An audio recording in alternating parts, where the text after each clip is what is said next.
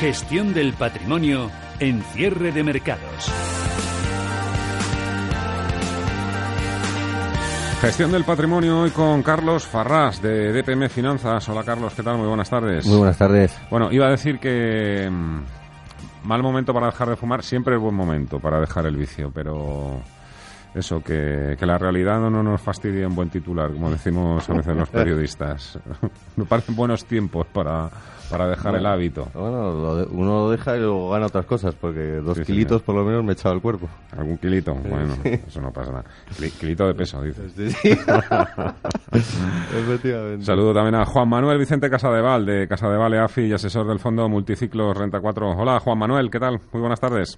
Hola, buenas tardes. ¿Cuánto tiempo sin charlar? Ya unas semanas que no.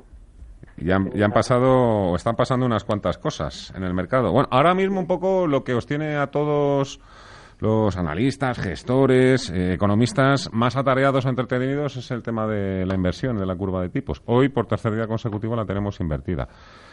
Me vais a decir, a ver, no me hagáis hoy la pinza, vosotros hoy me digáis que todo está gris tirando a negro, que yo solo no sé si me voy a poder defender contra vosotros dos, pero bueno, parece un poco que el miedo hoy se ha perdido un poco, ya no hay tanto miedo como hace 2 días, ya sé que la volatilidad y el sentimiento es altamente cambiante en el mercado, pero bueno, vemos que las correcciones tampoco hayan sido de gran calibre como para empezar a hablar otra vez, cuidado que viene la recesión, etc, etc. Juan Manuel.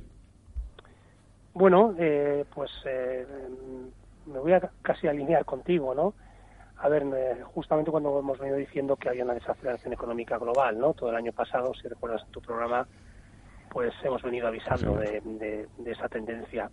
A ver, se empiezan a ver algunos signos positivos, más allá de la curva de tipos, ¿no? Que efectivamente, pues en algún plazo, no en el más importante, digamos, en el 2-10 años, ¿verdad? Ese plazo sigue positivo, como sabes. Y ese es el plazo quizás que más relevante, porque es verdad que no ha habido ninguna recesión donde no haya habido esa inversión. Es decir, ha sido condición necesaria, pero no suficiente, la inversión de la curva de tipos en el plazo 2-10 años, ¿no? Pero dicho esto, a ver, hay ciertos signos, son muy incipientes todavía, hay ciertos signos de que desde un punto de vista puramente cíclico de corto plazo, pueda haber hecho fondo los peores datos. Dicho esto, los indicadores adelantados de actividad, que es un poco lo que hemos venido mencionando el año pasado, todavía desde luego no se han dado la vuelta en absoluto. Es decir, que en las próximas semanas y digamos un par de meses van a seguir saliendo datos malos con seguridad, indicadores macroeconómicos negativos, ¿no? Dicho esto, si estos pequeños brotes verdes, por llamarle así, ¿no? Que se están observando, sobre todo en el sector manufacturero global, pues empiezan a coger cierta tendencia, pues podríamos decir que quizás lo peor lo hemos dejado atrás, ¿no? Bueno, lo peor, lo único que estamos creciendo menos, tampoco hemos pasado por una época de desaceleración económica fuerte o recesión, ¿no? O sea, yo creo que el tema de la curva, de la inversión de la curva, es un dato más que hay que analizar. Pero a mí, por ejemplo, lo que me preocupa es pensar quién está comprando el 10 años alemán en tipos negativos ahora mismo, porque para mí, más que la inversión de la curva, es que hay dos sectores, no estoy diciendo de manera correctamente, dos activos que me están dando unos mensajes diferentes, ¿no? La renta variable, que ha tenido un buen comportamiento desde el inicio del año, y la renta fija, que me está descontando otra cosa, porque cuando un 10 años se pone a esos niveles, lo que te está descontando es que no va a haber crecimiento futuro. Entonces, yo no hablo de si va a haber una recesión o no, yo lo único que digo es que el mercado de renta fija te está descontando que el crecimiento futuro va a ser inferior, ¿no? Yo para mí, más que la inversión de la curva, creo que hay que quedarse con otras cosas. Me preocupa haber visto las declaraciones de Powell la semana pasada, que no hacía falta en el mercado dar un mensaje tan negativo y de no subida de tipos y demás.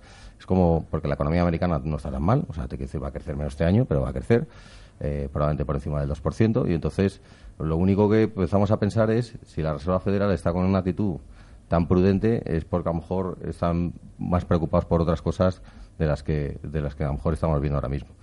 Yo, más que el tema de cuándo se va a producir la recesión, como sabes, lo que está claro es que Estados Unidos lleva un ciclo muy, muy elevado en número de años, uno de los más largos de la historia.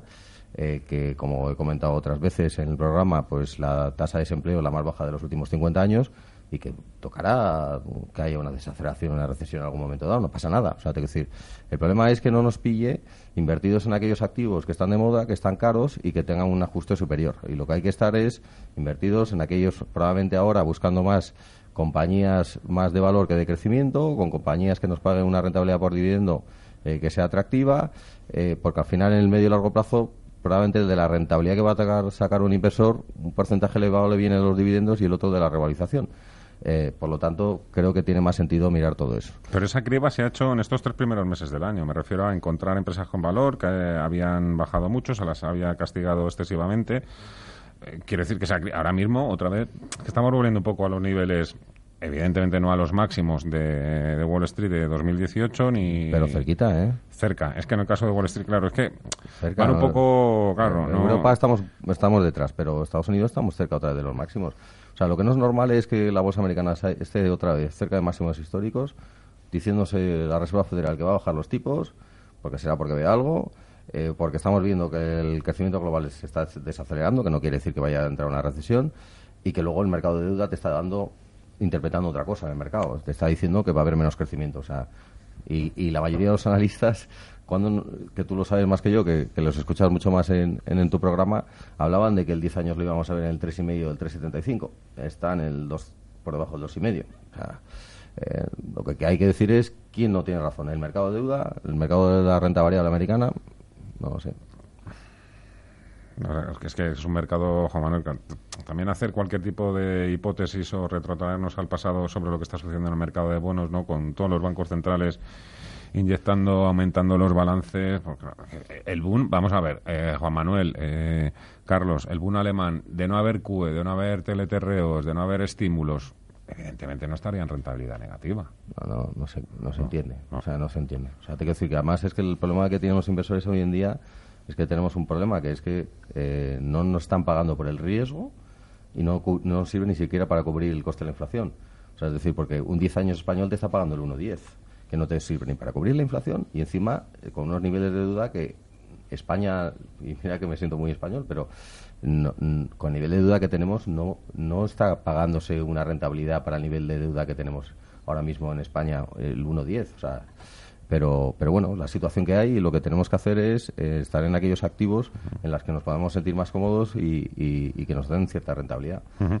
Si os pregunto, Juan Manuel, vosotros, como asesores que sois también, ¿dónde y cómo invertir para los que no quieran estar en liquidez? Que ya sabemos que también que el estar en liquidez también es una de las alternativas más atractivas que hay en estos momentos. De hecho, hay un dicho que dice que no hay nada tan gratificante como ver que el mercado corrige cuando uno está en liquidez. Pero para los que no quieran estar en liquidez, Juan Manuel, ¿tú qué consejo les darías? Bueno, depende, lógicamente, del perfil del inversor y la disponibilidad de tiempo que tenga, ¿no? No es lo mismo tener 5 años que 10 o más incluso, ¿no? Dicho esto, que hay diferentes perfiles de riesgo, diferentes plazos, lo que sí se puede decir es que la bolsa mundial, representada por el índice MSCI World, tiene una rentabilidad por dividendo del 2,7%, ¿no? O sea, cercana al 3%. Y el índice de bonos equivalente, pues un índice tipo Barclays, Bloomberg, tiene una rentabilidad de los cupones también por encima del 2%. Es decir, uno puede montar la típica cartera equilibrada 50-50 y tiene una rentabilidad vía dividendos o cupones del 2 y pico o 3, casi 3% en el caso de la renta variable, ¿no? Luego eso cae, digamos, si uno es eficiente en los productos que selecciona, pues eso cae todos los años, esa rentabilidad cae todos los años, ¿no? Y si los bonistas pues pagan, devuelven el principal, que es el histórico, es que sí, que la inmensa mayoría de ellos lo hacen, ¿de acuerdo? Y las acciones, pues a pesar de todos estos temores que tenemos, pues las empresas siguen ganando dinero y siguen creciendo en el largo plazo, pues tenemos también ahí un crecimiento vía beneficio por acción, ¿no? Por tanto, yo al final llego siempre a la misma conclusión, que las carteras mejor globales, estar expuesto al mundo, ampliamente diversificadas y costes de inversión muy contenidos. Y yo creo que ese es el, uh-huh, digamos, el cóctel o la pócima para tener una experiencia inversora buena, Esto siempre que tengamos plazo. Y repito, el plazo es muy importante. De hecho, todos estos productos, por ejemplo, fondos de inversión que al final están invirtiendo en estos activos que acabamos de mencionar, renta variable europea o global o americana o bonos, todos ellos actualmente la etiqueta del producto, todos los productos ahora vienen etiquetados con la nueva legislación, te dicen que el periodo mínimo de inversión en la mayoría de los casos es 5 años, ¿vale? Y en algunos casos 3. Entonces, digamos, si uno no tiene 5 años de plazo de inversión, no debería de estar invirtiendo en este tipo de activos. Nosotros ahora mismo lo que estamos haciendo es ir donde creemos que nos están pagando algo de rentabilidad. Uno es, estamos en duraciones bajas, que tienes menos riesgo al movimiento de los tipos de interés.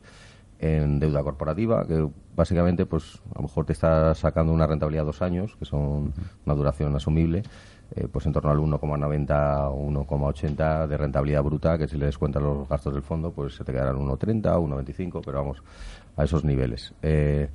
Lo que estamos haciendo también es incorporar... Deuda corporativa norteamericana, tramos cortos. No. Estoy hablando de o global... o europea, hay mucho triple B que te está pagando rentabilidad en torno al 1,9, 1,8, hay fondos específicos que lo gestionan.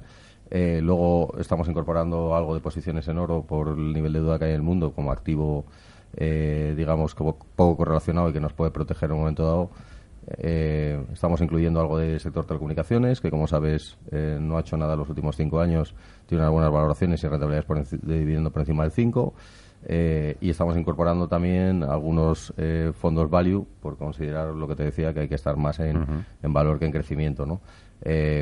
Aún así, pues evidentemente que si hay fuertes correcciones, pues a lo mejor hay activos de la cartera que corregirán, pero por ejemplo los fondos de renta fija a corto que te estoy comentando, que el año pasado acabaron en negativo, pues este año ya los que lo han mantenido más de un año y pico, pues ya están con rentabilidades positivas, ¿no? Lo que hay que tener es un poco de tranquilidad en ese sentido, porque muchas veces por el efecto del cambio del precio nos da la sensación que estamos perdiendo dinero. Y una cosa más, Carlos, entonces ¿quién está comprando bonos del gobierno alemán? Pues yo creo que ahí, como están todos los institucionales, planes de pensiones, para mí no tiene sentido desde el punto de vista financiero, pero te digo una cosa más, es que el 50 años suizo yo lo he visto a pagar tipos negativos, un 50 años. O sea, o lo que crees es que va a haber una deflación los próximos 10 años o no se justifica. Pero digamos que al final hay muchas carteras, mucho institucional, mucho plan de pensiones que tiene que tener su cartera diversificada y tiene que saber comprarlo. O sea, pero vamos, yo no creo que sea el activo a protegerse por lo menos de un inversor. Carlos Farrás, de DPM Finanzas, Juan Manuel Vicente Casadevall, de Casadevall EAFI, asesor del Fondo Multiciclos Renta 4. Un placer, muchísimas gracias a los dos. A vosotros, un abrazo. Gracias.